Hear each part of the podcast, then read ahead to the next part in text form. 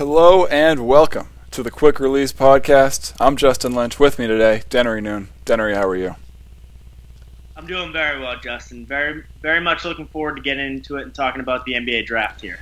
Yes, NBA draft this week, and we have a preview edition for you today. We're going to get right into it. Let's start at the top of the board. Dennery, who's your top prospect, and who do you think the Suns should take?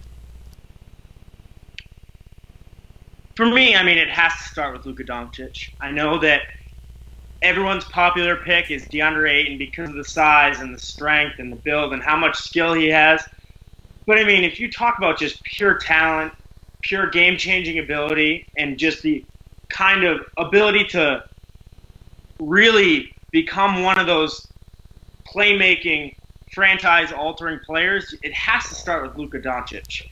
I mean, think about all the past players from Europe that have come through the NBA and gone through the NBA draft, and all those guys that have played over in Spain or Turkey or wherever abroad. I mean, none of these players, regardless of how much success they've had in the NBA, have come even remotely close to the level of success that Doncic has had since he's played at Real Madrid. And really, I mean, winning the EuroLeague MVP at the age of 18, and just his ability to not only with his size at 6'7", but his ability to make plays. He's an unbelievable passer. He's a good enough shooter, and his defense definitely can improve. I love Doncic, and I think that you'd be foolish not to take Doncic.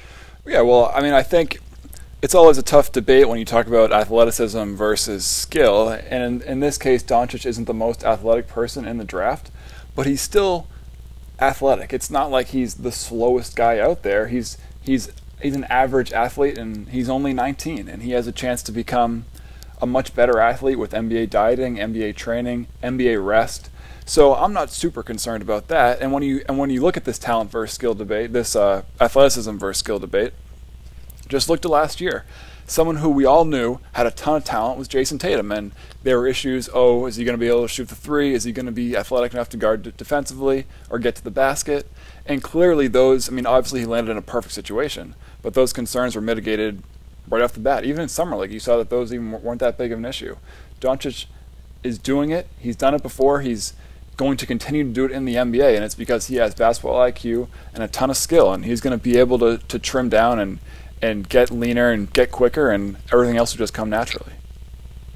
Yeah, and I think what's really important, when you look at kind of which franchises are really successful in the NBA and kind of how these successful franchises are built, they're built through wings.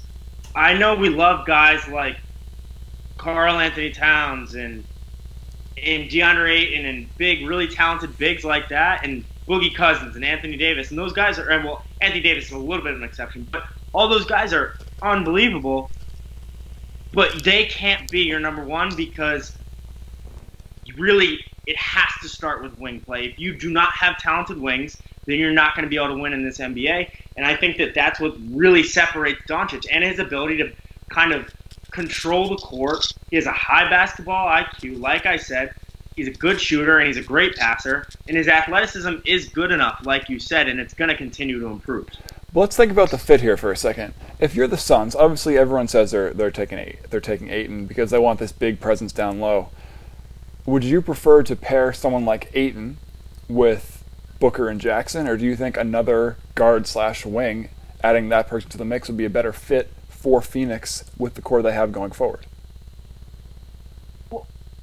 Like I've said, I think Doncic is a perfect fit in that system because with Booker, I mean, Booker's not going to be your primary ball handler. Jackson's not going to be your primary ball handler. You put Doncic in that situation, you allow him to be a playmaker, have guys on both sides that can really help him out, really kind of open up the floor, and then you're not asking him to do too much offensively but just play because he can rely on those two guys to really start really score. I mean, obviously we know how good of a shooter Booker is, and then if you talk about Jackson's athleticism, his offensive skills are going to continue to improve. We saw that throughout the entire season last year. I mean, obviously, if you pick Ayton, you're going to have a very productive player who's going to fit well in the system. But I still think that Doncic is just a better fit because I think he'll go really nicely along with Booker and Jackson. I agree, but let's talk more about Ayton here, and let's jump down to the Sacramento Kings at number 2, because you guys can get plenty of analysis on Ayton to the Suns. I'm sure that's everywhere. But on the off chance that this is all a smokescreen and Ayton would come down to number 2, as I have it on my mock, that's a really good fit for him on the Kings, because I personally, I think Jaren Jackson's better than DeAndre Ayton for a number of reasons, but the Kings need a superstar, and they don't have their pick next year. They're running out of time to get an absolute all-star to play alongside what they have now, which means Darren Fox and maybe Buddy Hield, and Bogdanovich is okay, and Harry Giles, Scal, Willie Cauley-Stein. They don't really have much right now, and without their pick next year, they really need a building block. So that's why I have Ayton at number 2. I think he has a better chance to be that guy than Jaren Jackson. With that said, I like Jaren Jackson's game better. So, Denner, if you're 2 and you're the Kings and you're looking at those two guys, who are you taking? I'm going to take Ayton there. And as much as I love Jaren Jackson, I think that Ayton is just such a dominant presence. He's a really, really good scorer. And if he continues to extend his range, then I think that the potential there could be limitless. And it also, kind of like you said, there are some building blocks there in Sacramento. Between De'Aaron Fox and Buddy Hield in the backcourt, I think that he could also fit nicely with a guy like Willie Cauley-Stein, who may kind of relieve some of those defensive duties that he might have, as we know. Because, as we know, DeAndre Ayton isn't the best defender. But, there would definitely be a little bit of a concern if you do pair those two guys together just in terms of spacing. But I personally would take DeAndre Ayton at number 2. I think that if you're the Kings and he fell, it would be inexcusable to pass up on him. Well, Ayton's definitely not going to fall past 2. But once you get to 3, it starts to get interesting. So we have Jaren Jackson's in the mix. We have Marvin Bagley's in the mix. If Luka's off the board, then obviously he wouldn't be there. But we tend to see that he may fall down to 3 to the Hawks. And, of course, Mo Bamba, Michael Porter are all kind of in this mishmash of prospects. The Hawks don't have much right now at 3. They have John Collins, who had a pretty good year last year, and they got some decent players, Taurean Prince, Kempe Adebayo, Dennis Schroeder, but none of those guys really seem like long-term building blocks. Collins, maybe. I had Jaren Jackson at 3, my mock, just because I think he's too big of a talent to pass up. But, Dennery, could you talk yourself into Michael Porter at 3? Yeah, you could. I agree with you in the sense that I would take Jaren Jackson there at 3 if he was there and Luka Doncic wasn't there. But if you're Atlanta and you are kind of pressing, which they shouldn't be, because they're in this rebuild for the long haul. They need to continue to stay bad and get these high draft picks, and if you look at next year's draft, guys like RJ Barrett and Cam Reddish coming out, those are 2 dream scenario wings that you could get if you're Atlanta, and that those guys would pair nicely with Jaren Jackson. But again, Michael Porter, we saw the potential. Obviously, he was such a highly touted recruit coming out of high school, number 1 player. Everyone loved him. He was a consensus number 1 pick going into the season last year before he got hurt. And, the size is there. 6'10", maybe 6'11". The shooting's not great, but that can definitely improve. There's definitely some semblance of a jumper there. And he is strong, physical, and can kind of control the ball, bring it up and down the court. So I think that, yes, you could talk yourself into Michael Porter at 3 just because he has the potential to be one of those game-changing talents, but the safer pick would be Jaren Jackson. Yeah, no, I agree. I think Michael Porter is someone who you really need to get a hold of early in his career so he doesn't fall into bad habits. And I think on a team like the Hawks, you could say that he may have too much control and he may take too many shots and have too much slack offensively to kind of do what he wants. I think if he goes into a more sturdy organization, a team with more veteran players, more scorers, say the Grizzlies or the Mavericks, that maybe those teams can kind of rein him in a little bit and say, hey, here's what you can do, here's what you can't do, because he's a shooter. He gets the ball and he shoots all the time. And he's a ton of offensive talent, but he may need to be taught good habits. And if he has Dennis Smith and Harrison Barnes around him, they're going to take a lot of shots away from him. If he starts taking bad shots, Rick Carlisle will put him on the bench. And if he's in Memphis, then Gasol's getting shots, Mike Conley's getting shots. I just wonder for his development if those are better situations. Yeah, no, I think you nailed it.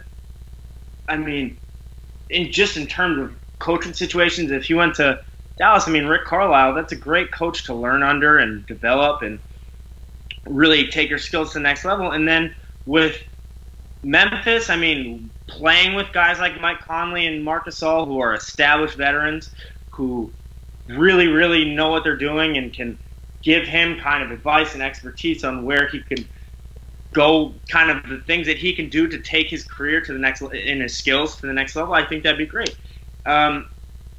Then again, if he was in Atlanta and he did have a lot of rain, then I think that those are also opportunities to kind of work on your game in the NBA, kind of getting a lot of opportunities to play and develop and learn how to score in the NBA, and then kind of going from there. But kind of like you said, I think that Dallas and Memphis would both be a better fit.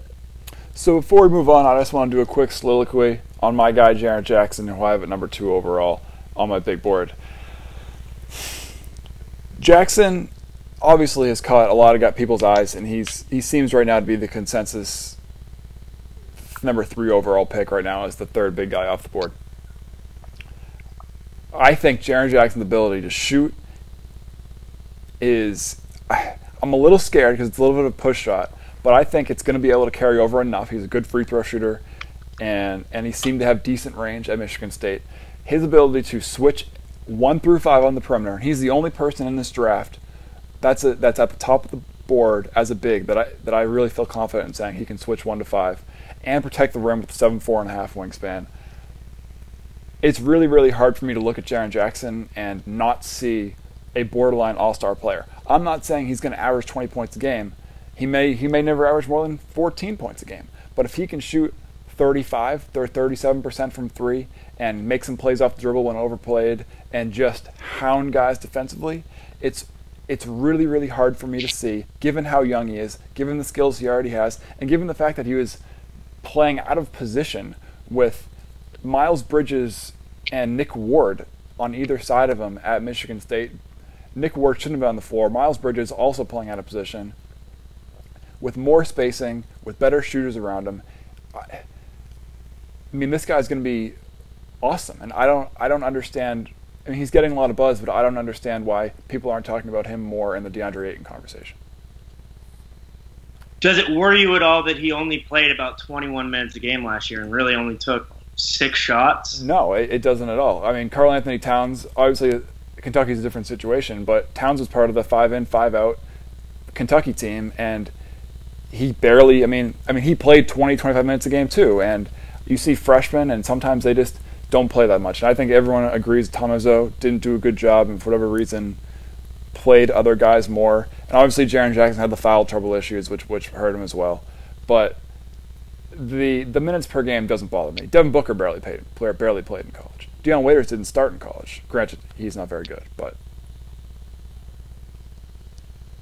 So do you think that is contributing then to him kind of not being in that DeAndre Ayton conversation, because Ayton was much more of a polarizing figure in college basketball last year? Yeah, I think it's part of that. I think the other part of it is that Ayton's been the number one player since he was 14. I mean, we've been talking about DeAndre Ayton for the last 5 or 6 years about, when Ayton's good, Ayton's going to be the first overall pick. This guy's crazy. This guy's so good. And he is really good, but I think a lot of times people can get confirmation bias in their draft analysis, and I think you think someone's good and you watch them play and they make a good play and it's like, see, I told you that player was good, when sometimes you need to take a step back and really think.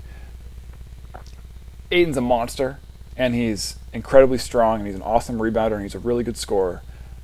but he has a flat shot. He doesn't have an NBA three-point range right now, and he's not a particularly good defender. He has the tools to make those things better, and I think he's going to be a monster scorer, and if he can figure out defensively, he's going to be really, really good. But there's a chance that doesn't necessarily happen. And I look at Jaren Jackson, and I say, see a guy who's going to contribute to a winning team sooner rather than later. When I see DeAndre Ayton, I see Joel Embiid. I see Karl Towns. I see a monster offensive player who's going to make a bunch of all-star teams who probably isn't the style of player that you need to win a title with him as your best player. And because Jackson's your guy. Jackson's, other than Doncic, Jackson's your guy. He's number two on your board. What's your dream scenario, dream fit for Jaren Jackson? I mean, that's a tough question. I think the Mavericks will be really fun for him.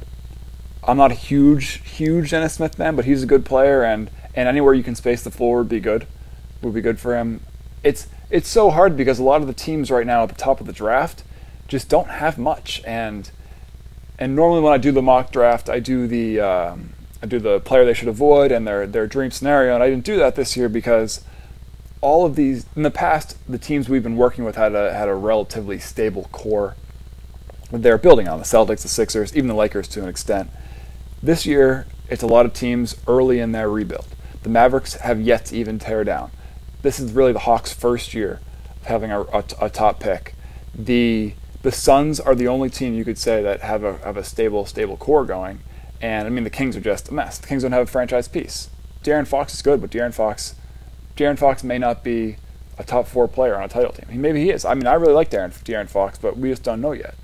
So I think that because these teams are so young and we just don't know what they're going to be, we don't know what picks they're going to get the next couple of years, it's tough to pick a specific spot for him. But I will say about Jackson is he's going to fit anywhere because of his skill set. Yeah, I completely agree. I mean, I think with the teams that are at the top of the draft board, with the exception of the Suns, it's kind of it's uneventful might be the right word, but it's not exciting for some of these guys that we really like and really kind of are excited to play basketball, excited to see at the next level, the fits that they might be going into. It's almost disappointing might be the right word for some of these guys, especially in the short term. Yeah, I would agree. But with that being said, moving on, I mean, we kind of have this almost like when you get to the 4 through kind of 6, 7, 8 range, it's a little bit blurred. We don't exactly know who's going to go when, where. I mean, we talked about Michael Porter. We haven't hit on Mo Bamba yet, who we both really like. There are guys like Trae Young who could go at 6. He could fall down to 12. I mean, so there's a lot of room there. So kind of give me some of your thoughts on that kind of range. Well, I mean, we touched on Michael Porter, so I won't say much about him, but I think Bamba is the safest pick of the bunch, if that makes sense.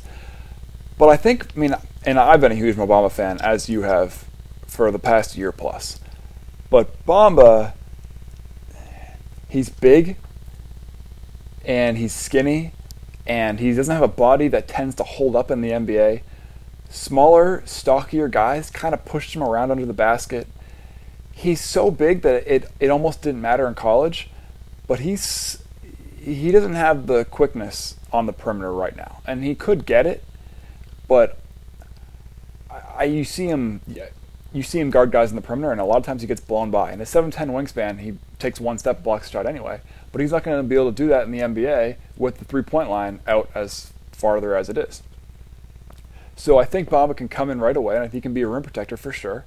And he can switch on to some guys, but I'm worried about his switching ability, and I'm worried about his shooting ability because he's been talking about this shot, but he was a terrible shooter in college. He shot high 60s, I think, from the line, and I don't know what he shot from three, but it really didn't make a difference. He was taking wide open shots, and he didn't shoot that great of a percentage.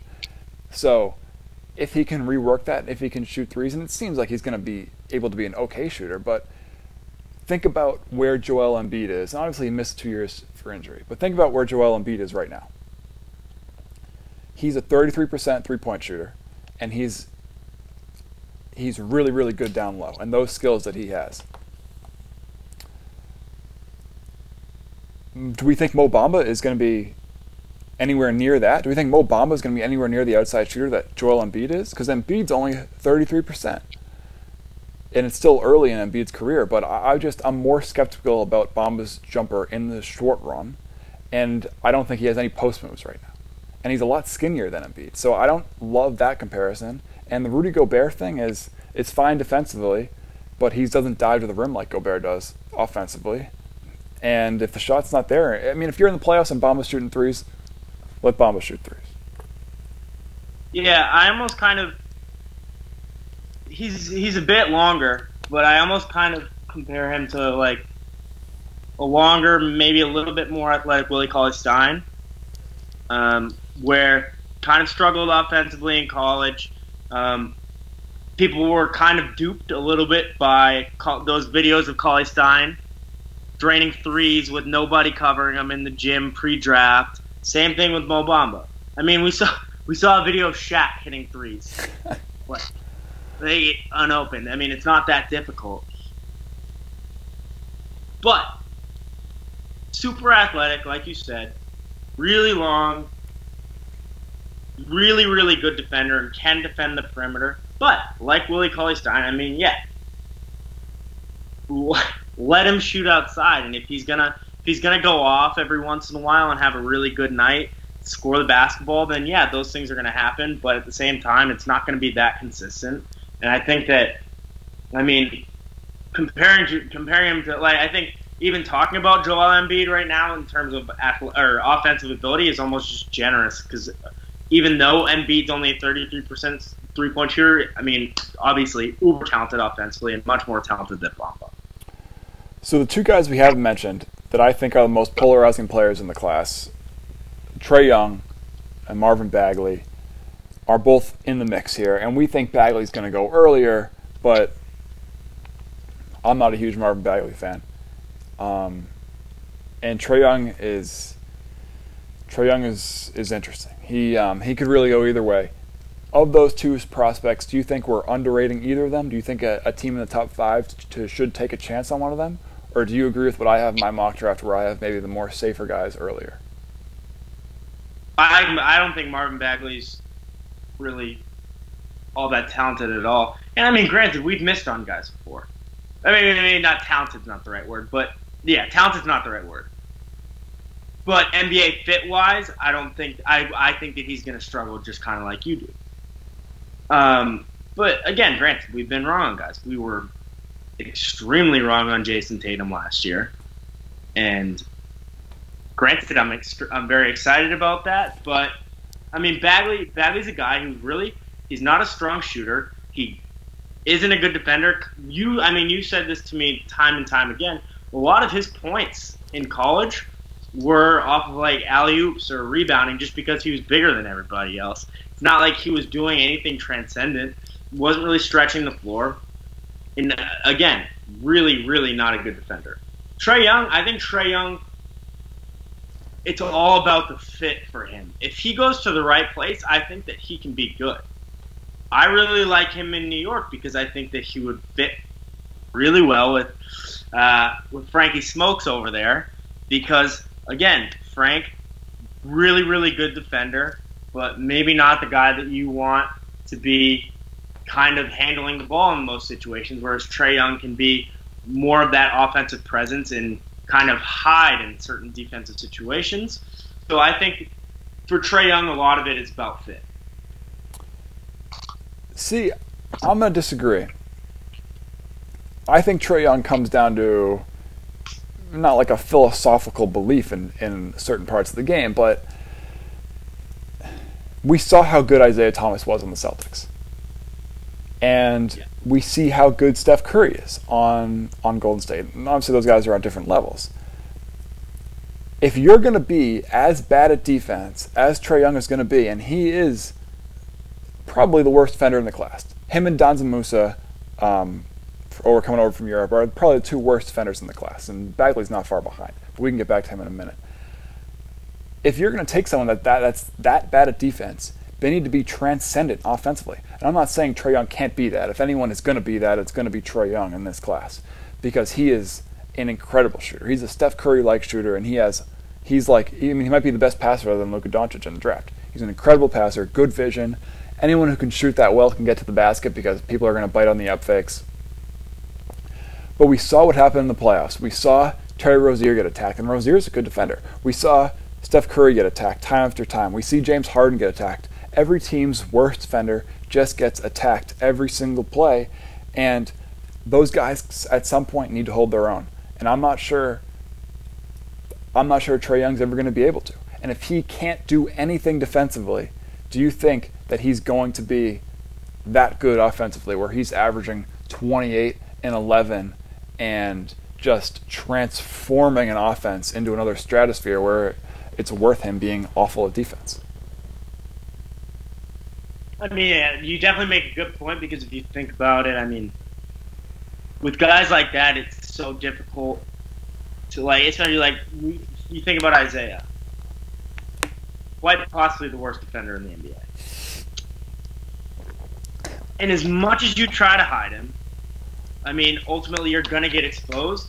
And for him to have as much of an impact as he needs to have, like, if we're talking about Trae Young here, and if we're comparing him defensively to a guy like Isaiah, for him to have as much of an offensive impact as he needs to have for you to kind of confirm that you made the right choice that early, then something's probably wrong, because that player probably shouldn't be your number one option on offense. So you kind of just changed my opinion a little bit in this situation. So with that said then, what team do you think, where does that risk become a risk that you'd be willing to take? Is it 6 to the Magic? Is it 9, as you mentioned, to the Knicks, where at least you have some protection with Frankie Smokes? Is it 13 or 14? Do the Nuggets say, hey, let's go all in on the no defense shooting team? I mean, if I'm the Knicks, I still take him at 9, because I think that ultimately right now where the franchise is at, I think it would be, like I said, is even though Trae Young is probably going to have to be hidden in most situations, he can still really, really score the ball, like you said. He can shoot, and he probably would fit well along Frank Ntilikina. He'd be another relatively polarizing offensive option other than Kristaps, and it's the start. It's the start of something. He might not be the long-term answer in New York, but it's definitely the start of something. Then let's go back to Marvin Bagley, because I agree with you. He's not good at defense, and he can't really shoot. I'm not saying he's not going to be able to shoot, but right now he can't really shoot, and he can't use his right hand at all. But if he can shoot, if 3 years down the line he's shooting 36% from 3, now that's a different player, because he's athletic enough to take guys off the dribble if he has space, and no one's gonna get close to him because he can't shoot right now. But take another step out at him, and he might be able to drive by. And he's good diving to the basket. He's athletic. He finishes above the rim. He finished 75% of shots at the rim despite only using his left hand. I think he could be a decent offensive player, or at least an energy big, even if he's not going to be good at defense, if he develops that jump shot. Now, do you think he's a guy who you take a shot on in the second half of the top 10, or are you going to say, which is totally logical, what guys that come off the bench in the NBA that are big guys don't play defense? None of them, right? I mean, Kelly Olynyk. Like, there's a very slim number of players that are bigs that come off the bench that play the 5 that don't play defense. And if Bagley's not a starter and he's a bench player and he's not providing rim protection in spurts, then I don't want him on my team, and go take a shot on him in the 20s. Yeah, I mean, ultimately, it's tough because we know Bagley's going to go in the top 3 or 4. So it's kind of tough to hypothesize here, but I still think that there's enough there offensively where, I mean, you could that he'd be worth taking a shot at in the late single digits. But, I mean, you think about Jahlil, too. Like, Jahlil, really strong offensive prospect. And we saw his offensive ability when he was a rookie in Philadelphia, and he was scoring 18, 19 points a game and 9 rebounds. And they lost a bunch of games. And now Jahlil's basically out of the league and obsolete because he can't stretch the floor and he can't play defense. So if Bagley never really develops that jump shot, then, I mean, what's the conversation? The conversation is that Bagley is an incredible rebounder, which Jahlil sometimes could struggle at, and he's way more athletic. I compare Bagley to a taller Julius Randle, where he has skills, he just doesn't have the skills that teams want. And I think that that's his biggest issue. But other than that, that's kind of the top eight that really that's pretty much your top eight. After that, things get dicey. Do you have any players specifically in like the 9 to the end of the lottery range that you think are being undervalued, overvalued, or teams maybe in the top 8 should take a chance on? I'm a huge Colin Sexton fan. I really like Colin Sexton because I like his explosiveness, his ability to create. He might not be the best shooter right now, but again, I mean, we've seen scenarios where shooting's a thing that can be developed. We've seen it with Jaylen Brown in the past. I mean, from where Jaylen Brown was his freshman year at Cal to where he is now, it's, I mean, light years in separation difference. So those are things that can be developed. I mean, Donovan Mitchell wasn't really that great of a shooter when he was at Louisville. I'm not saying Colin Sexton is Donovan Mitchell. I would compare him more to a Dennis Smith. But he can be a really good defender. He's strong off the dribble. He can pass the ball. And if his shooting does develop, I think that he can be a really good NBA player. Sexton's interesting. I compare him more to Terry Rozier. I'm not sure there's any point guards in this draft who have the potential to be one of the top 15 to 20 point, one of the top 15 point guards in the NBA.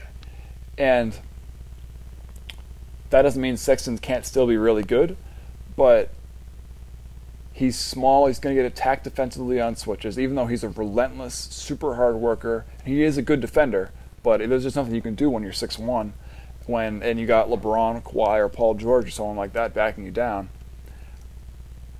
I think that he's probably a better shot later in the lottery than earlier because I just like the fits better for some other players.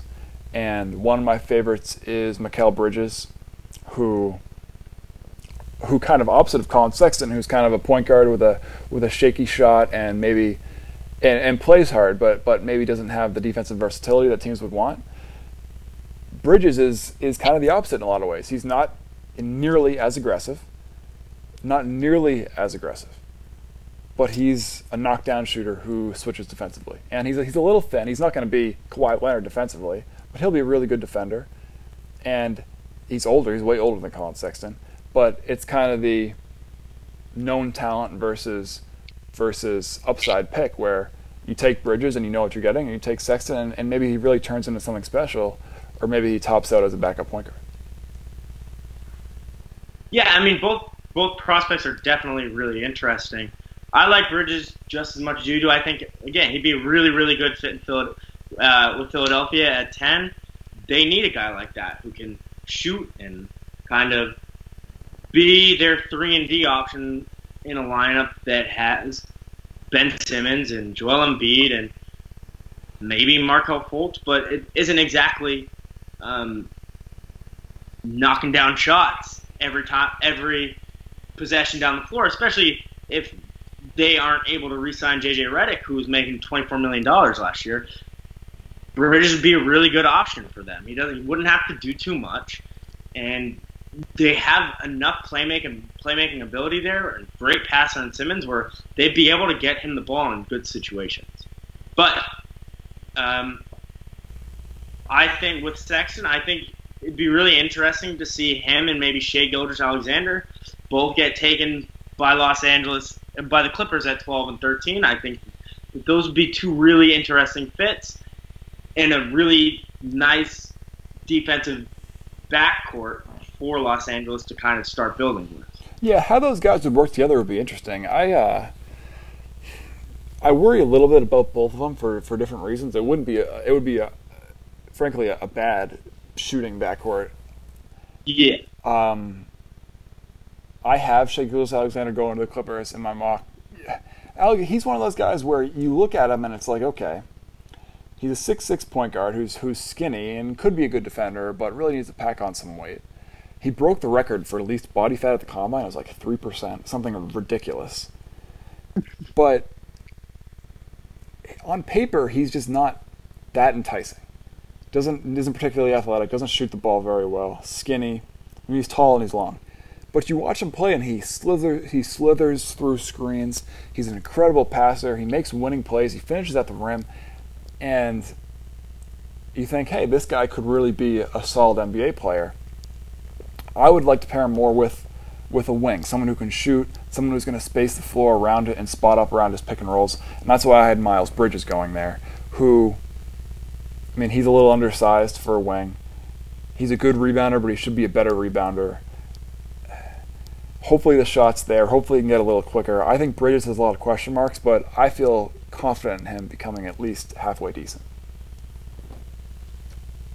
Yeah, I mean, I think with Bridges, he's kind of an interesting prospect because people were super high on him his freshman year, really liked him, and then coming into this year, some people had him as the top 3 or 4, 5 pick, and just hasn't completely worked out. But with that being said, I mean, he is a guy who can score the ball. He's long, not the most athletic, like you said.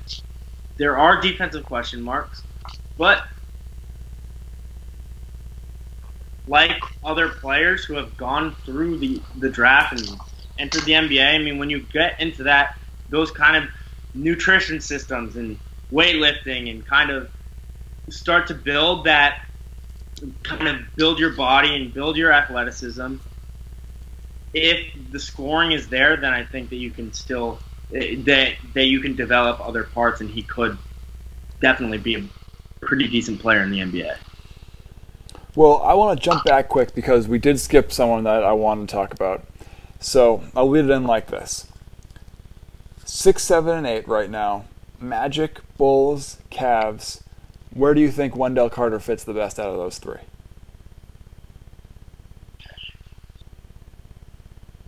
I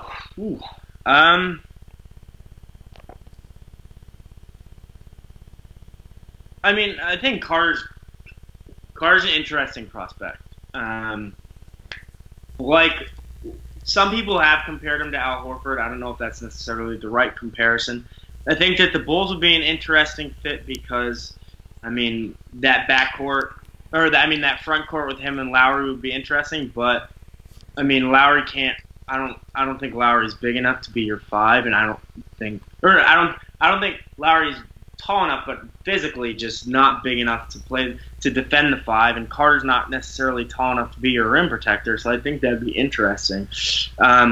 Orlando, I mean, I kind of like that fit with him and Jonathan Isaac. They'd be pretty long. And then, I mean, with the Cavs, if LeBron leaves and Kevin Love leaves, I mean, they're starting from scratch, so really anybody's there. Yeah, I tinkered with Bagley at 6 to the Magic, and then I landed on Carter. And I wanted Bagley there because I thought Isaac, Gordon, Bagley would be dynamic in transition. But I held back because Bagley's 6'10 with a nearly 7'5 wingspan, and surprisingly, you only saw it in spurts because Duke played zone, and Bagley may not have gotten a ton of opportunities, but he did show some rim protection. He's not the quickest off his feet, but he's long. and I think he's going to be at least a decent rim protector in the NBA. And putting him next to Gordon and Isaac is really, really interesting because Carter can step out and stretch the floor. I don't agree with the Horford comparison in the short term because he's just not as good of a defender. He's fine around the rim, but he's slow on the perimeter. And he's good in transition. He's light on his feet, but he gets blown by all the time in the half-court pick-and-roll situations. He can't switch right now, and that scares me. But I do think the jump shot, it looks good when he shoots it, and that's not something that either of us saw coming out of high school. This is Wendell Carter. That's not something either of us saw coming out of high school. So yes, initially I thought about Bagley 6. I liked the transition, but I landed on Carter because of these other attributes that he brings, and just the basketball IQ, going back to the IQ, awareness, skill level, that he's going to have a high floor because of that. But someone who has a low floor, who a lot of guys have projected to go right in that range, is Kevin Knox from Kentucky. And I know you, Denner, you had a strong opinion on Kevin Knox before he even entered college, before he even went to Kentucky. Do you still share those same feelings? For the most part, yeah. I mean, obviously he's improved a bit. His athleticism's improved a bit, and his shooting's improved a bit. And also we've seen him contribute in big situations to a winning team. But my opinion on Knox, I mean, and I just right away when I saw him play in the McDonald's All-American game, he's slow, not very athletic, and not a good enough shooter to overcome those deficiencies.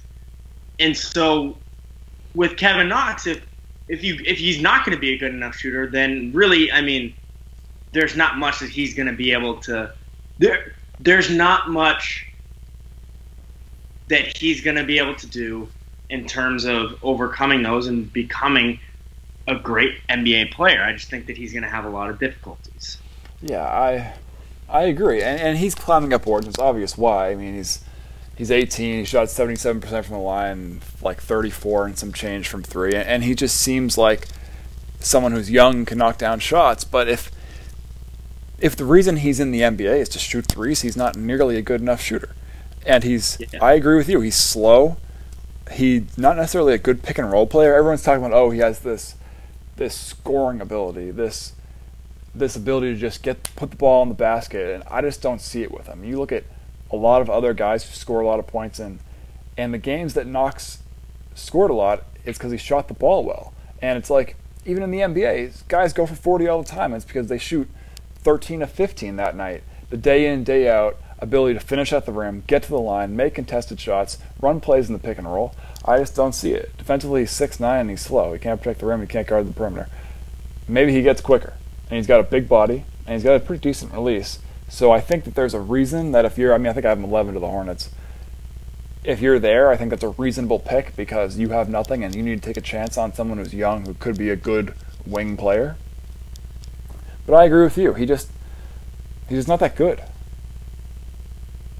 Yeah, you talk about, and like you said, I understand why he could be up and rising on certain people's boards because, as I've mentioned earlier in the draft and before in other podcasts, I mean, the NBA is driven by wings. And if you have talented wings and long wings, and I mean, you see how kind of the Celtics are building with all of these long wings. I mean, they take Jaylen Brown and Jayson Tatum and these guys that the longer you can be on the perimeter and the more kind of length that you can have and explosiveness offensively as well, the better your team's going to be in the long run. So, with that being said, and with Knox's kind of physical attributes, and a desire for that kind of fit for teams in this NBA. I mean, yeah, it makes sense, but at the same time, there are just so many players that have higher upsides and more skills, and I just don't think that he's going to be that good in the NBA. So let's bump down to some teams that really could get better in the draft this year, have guys that can help them right away, and the first team is the 76ers. And now, I've been talking about Mikal Bridges to the Sixers for a while now. My mock, I had them take Lonnie Walker out of Miami. Who do you think they should target, I guess, with the 10th pick? I think Mikal Bridges would be perfect if he can fall to them at 10. Do you think that they need to reevaluate their current situation given how the playoffs ended for them?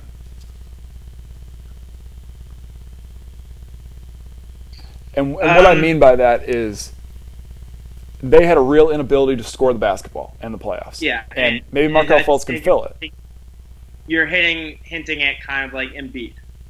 Well, what I'm hinting at is they, after the summer, they're not going to have any cap room. And if they don't get a wing this summer, that's trouble for them. They don't have another scorer, and maybe Markelle Fultz fills some of that role, but they're going to need a tertiary scorer, assuming Ben Simmons never really learns how to shoot, which doesn't seem likely. So Bridges is obviously this perfect 3-and-D guy, and we thought when Markelle and Embiid and Simmons were going to be their top three scorers, that a 3-and-D win would be perfect for him. And maybe he still can be, and I still think Bridges would be an awesome fit there. But the reason I had Lonnie Walker was because he is more of a pure scorer. You could even argue your boy Colin Sexton should go there if they really need a boost in the scoring department versus the three-point shooting and defense department. Well, I mean, especially with the increasingly likely reality that JJ Redick's not going to be back. I mean, I don't think you can kind of take Sexton there because it's just more really athletic guys that can't shoot. Fair. So I think it'd be tough. But, it's tough because, again, there's always a possibility they land LeBron. Yeah. Yes, there is that possibility. Or there's a possibility they get Paul George. There are a lot of things that can happen between now and the start of the season in October. And there are also, there's a bunch of thoughts just kind of fluttering through my head right now, because then it's also, what do you do with Markelle Fultz? Is it worth keeping him, or do you try to dump him now, maybe in a package for Kawhi, or maybe just sell early on him and kind of see where you can go from there? There's so much that can happen with this Sixers team. Ultimately, I think you just got to trust your guys, trust Embiid, trust Ben Simmons. Sarge is a pretty good scorer. I like Covington. I would take Mikal Bridges because I think that they need the shooting and his ability to play defense. We saw one thing that really hurt them in the playoffs was J.J. Redick's inability to play defense, and the Celtics continued to target him and continue to take advantage of that lack of ability to play defense. And I think that if you replace Redick with Bridges, who obviously won't be as good of a shooter, maybe, but can shoot the ball and can be more effective defensively, I think that can definitely help. I agree, and I had Walker. I also had Bridges going before 10, so they wouldn't have been available to take Bridges. The other thing about having someone like Mikal Bridges is he's going to be 22 when the season starts. He's won big at Villanova. He knows what it takes. He's an unselfish player. And I'm not a big fan of the winning, he's a winner argument, but there is something to playing on teams that win and then coming into the NBA and being able to kind of create a culture of winning. And I'm not saying Mikal Bridges is going to be a leader on that team, but just kind of have that attitude of, hey, I'm going to be able to contribute for you guys right away. I know what it takes to contribute on the highest levels, and you're going to be able to trust me with the ball with the game on the line. And I think there's a lot there that's interesting when you think about Lonnie Walker, who's 19 and kind of an unpolished scorer, or some of the other guys later in the draft. So I think we aired out the Sixers enough. Let's keep it moving here. So just real quickly, and we've talked about it, like you mentioned kind of towards the end of that Celtics series that maybe they should trade Embiid because he's not a good enough three-point shooter, and he is so ball dominant. And there are issues there, but I think that they're so far into this thing now that I think that trading Embiid, you're not going to get back in return anything that's going to – you're not in the immediate return anything that's going to contribute nearly as close – or anybody who's going to contribute nearly as much as what he can contribute. And then you have a team that full of guys like Simmons and Saric that are ready to win now. I think that you kind of just have to – see what you can add in the immediate future and build with this core. What about Kawhi? What about Joel Embiid for Kawhi? And then you're because right now, let's say you have a guarantee from Kawhi that he resigns. It's almost like the Paul George situation last summer, where if you're any team outside of Los Angeles, let's say you have a guarantee that he's going to resign.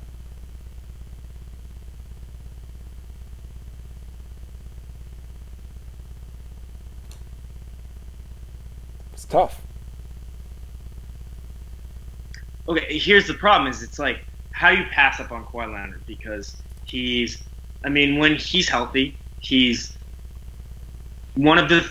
You could argue two or three best players in the NBA, but you also have a 20-year-old Ben Simmons, a 20-year-old Markelle Fultz, a 23-year-old Dario Saric, and a potentially 22-year-old Mikal Bridges. So.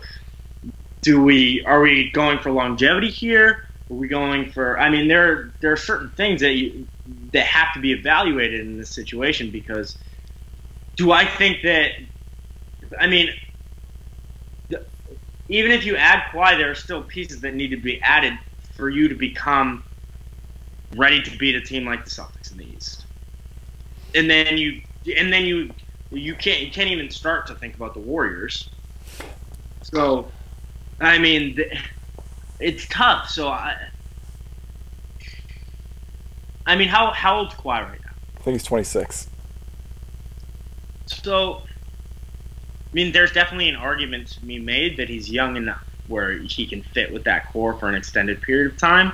But there are injury issues, and we don't know where his interests are, or not interests, but like how long he wants to continue to play and all that. Stuff. So it's definitely be interesting. I think either way, the Sixers would win. You keep Embiid, you're going to be really good going forward. You may not totally get over. I don't know, but either way, I think it's a good situation. Absolutely, and it's just kind of interesting to think about because the Sixers may not have much ammo, and I think maybe people should consider it. But there are two teams that 14-15. The Nuggets and the Wizards that are in trouble, frankly. And I've been a big Nuggets proponent, but it doesn't seem like they have enough right now with what they have, with their cap situation, to really make a run with their current core. And obviously those guys can get better, but it seems like they're going to top out at a level below title contention. Now at 14, there are some guys they can take a chance on. I had them going the safer route with Sexton. Let's say Sexton's off the board by then. Do they reach for the stars with a guy like Zhaire Smith, or do they take someone that's more sturdy? Do they try to get an Aaron Holiday or a Miles Bridges if he were to fall, or someone more on that tier? Kind of just thinking about it's tough because you add Zhaire Smith.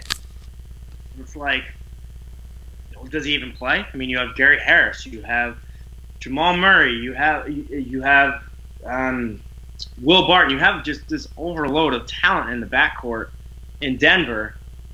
It's where do you even play him? So is it almost worth taking a guy, even though there's a ton of upside, that is going to play in the backcourt? It'd be interesting. It's tough because there aren't that many great options. Like, this was last year and they could have gotten John Collins at 14. I think that would have been a really good fit. because they need guys who can really maybe run the floor and protect the rim and play defense, because Jokic isn't your long-term option because he can't play defense. I mean, he cannot play defense and cannot protect the rim. So I think the more interesting question is, what do you do with Nikola Jokic? Because one thing that, I mean, I just kind of thought about, would Nikola Jokic be enough to get like a Kawhi deal done?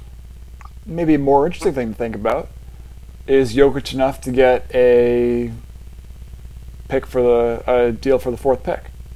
Would Memphis consider parting? I mean, obviously Jokic and Gasol is a weird fit, but both guys can shoot. Going and getting Bomber, Jaren Jackson, or Luka Doncic, the Nuggets are. Again, that's a situation where you have guys like Gary Harris and Jamal Murray who are starting to get into those points. I mean, Jamal Murray a little bit less, but Gary Harris, where they're getting points in their career where they're starting to get ready to win. It's like, I mean, you still have Paul Millsap there too. The issue is that what they need is Paul George.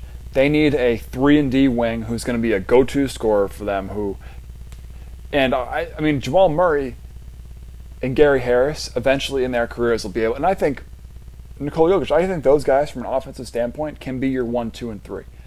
But right now they don't have that dynamic of a scorer, and if that's their 3 going forward, they're not going to have it on offense. You have those 3 guys, and you pair them with some 2 other guys that are just okay. It's just not a great situation. They need a 3-and-D player, and there are a lot of them in this draft. There just aren't a lot of them around the 14 range, and there aren't a lot of them that can contribute right away. Troy Brown is someone who is incredibly young, but he can't shoot. He's not particularly athletic, and he's a good player, but I'm not sure how he contributes right away. And Zhaire Smith can jump through the roof, but he can't shoot at all, and he can't contribute right away, as you said. They either need to try to move up and take a shot on Michael Porter, or get into one of the Bridges' range, or save some salary, slide down, and pick up a Koji or Kevin Huerter or Khyri Thomas later in the draft. But where they are, I'm not sure they're getting good value from anybody. Yeah, like I said, it's tough because, like, exactly like you said, they need a 3-and-D guy or they need a big. Because they're loaded at guard, they're loaded in the front court, but it's kind of confusing after that. So I mean, there's a lot that they could do, and it's almost like if they're going to take somebody at 14, I just don't think that they're going to get an immediate contributor. And at 15, the Wizards. Now the Wizards have Otto Porter, John Wall, and Bradley Beal locked up on huge contracts, all 3 of them for at least the next 3 years. At least next 3 years. Wall's is longer than that. I don't know what Beal's is. Porter's is up after 3 years. I think he has a player option for like $30 million in that 3rd year. That's their team. Everyone that they're getting through the draft. I mean, there's rumors of a sign and trade for DeMarcus Cousins, and Otto Porter would be involved in that, but let's assume that's not going to happen. What do they do? Because they don't They don't have time to wait for someone to develop. I think taking a guy like Zhaire Smith or Khyri Thomas, kind of a guy who could maybe play the point and back up John Wall or Brad Beal would be an interesting fit because, I mean, as we saw last year with John Wall going down and then I'm blanking on his name. Ty Lawson. It wasn't Ty Lawson who backed him up. They had Ramon Sessions too. No, it was... So give me a second.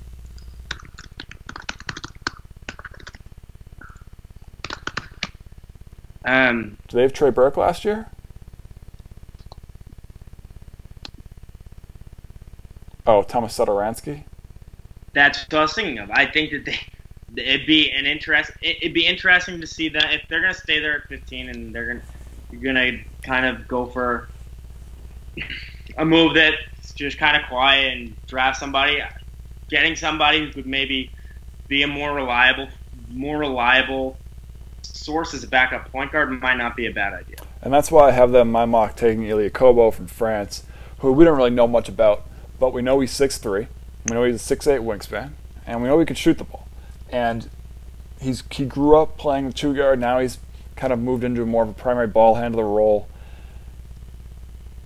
He can play next to both of them, and that's something that they need, and I completely agree with you that that's the number one team need, and a wings would help, of course, and I really think that they should be focused on, I mean, I think Kevin Knox may be even interesting for them, because they need, I think they would be best if they opened up the floor for John Wall,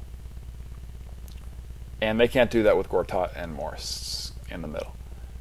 And yeah, if they could get someone who, if they could get a big who could stretch the floor a little bit, if they could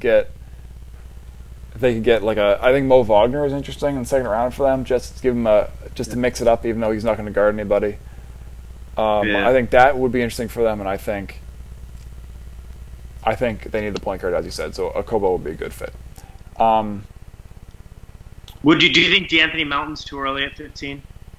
Yeah, I mean, a little too early. Once you start getting into guys like Okobo and Troy Brown, it's really preference. I think kind of the 15 to 40 to 45 range is super, super flexible, and there's a lot of different types of players and a lot of different skill levels, a lot of different opinions. So you can go a lot of different ways. If you really feel that strongly about De'Anthony Melton, then go for it. I mean, I'm not sure De'Anthony Melton can shoot, and he's a little undersized. Other than that, I like him. But I would say it's a little too early for him.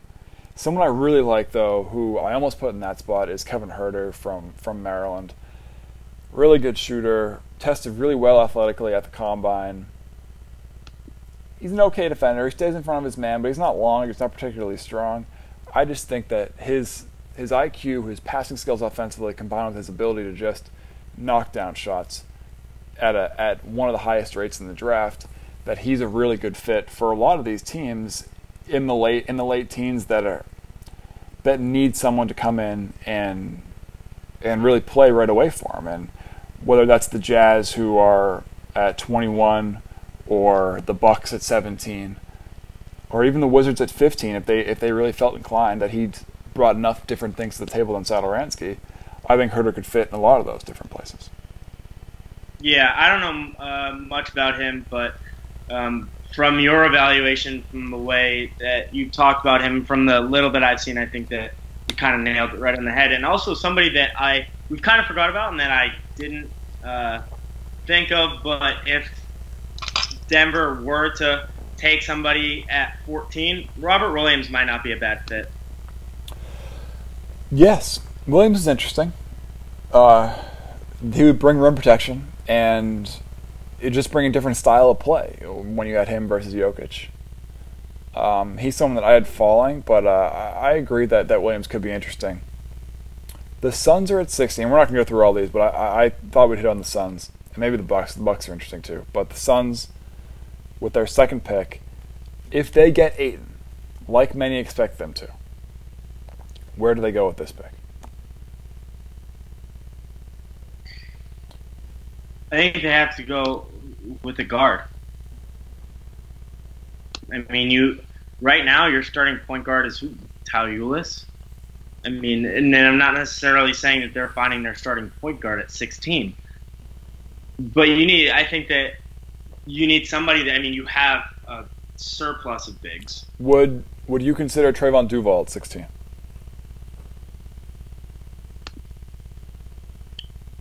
No.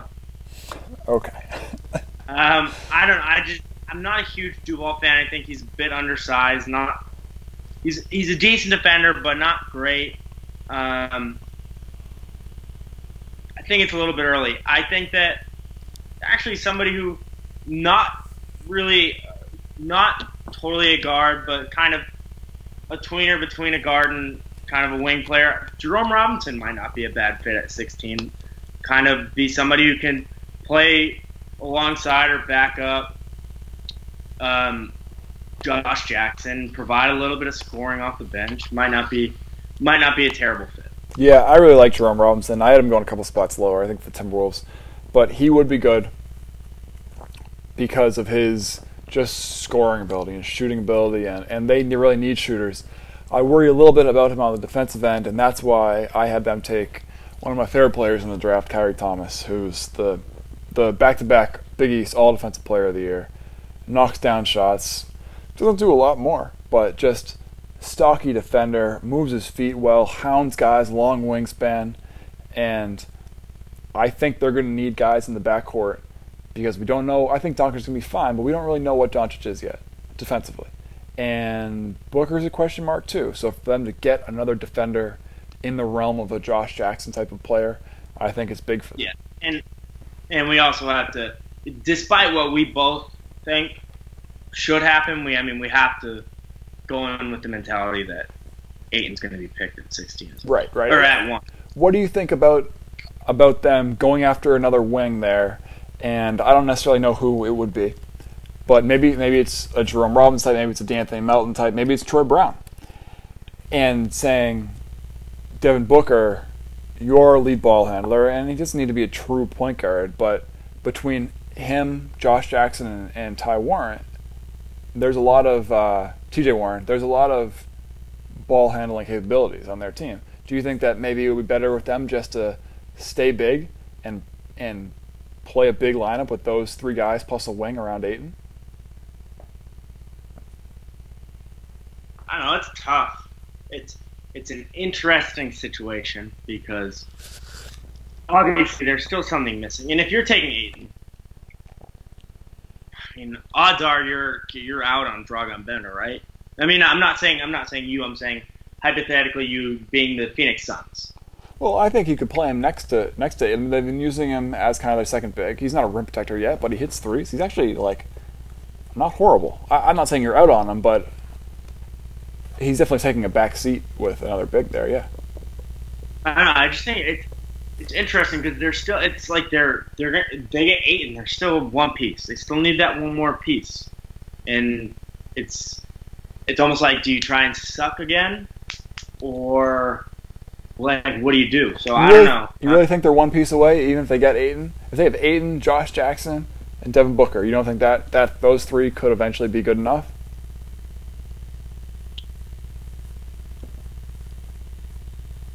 I'm not saying that that one piece needs to be the next, needs to be necessarily an all-star player, but they need a fourth guy who can handle the ball and kind of run the offense and provide some defense in the backcourt for them to really be ready to start competing. That's fair. In a realistic sense. So we've covered most of the guys that, I like Josh Okogie. We don't need to touch on him. A couple of guys who are wild cards before we wrap this up for you. Mitchell Robinson, Anthony Simons. Who would you prefer to take a risk on, regardless of situation? Robinson, obviously, rim protector, hopefully. Not more skilled, but maybe a better logical fit, whereas Simons is just kind of potentially a big-time scorer and more athletic. Yeah, I think if you're just talking about pure upside, you've got to go with Simons. The scoring ability, the athleticism, I think that those are things that just provide you with a higher ceiling. Yeah, I think it's a fair point. I hope Robinson can shoot threes. I've seen him shooting before, and it doesn't look great, but apparently he's had a year to work on it. So if he comes in the league knocking down shots, that would be interesting. I wouldn't risk it on Robinson, I don't think. I think what's going on there is a little wacky, and Simons, I think if you're a team in the 20s that needs to take a shot on someone, I think Simons is a fine guy to take a chance on. But unless you have any final things you want to talk about, any second-round picks you want to shout out, I think that's going to be it for us. We're at an hour and 10 minutes here, so that's a good long draft preview for you. We're always excited for the draft, and we'll talk to you next time.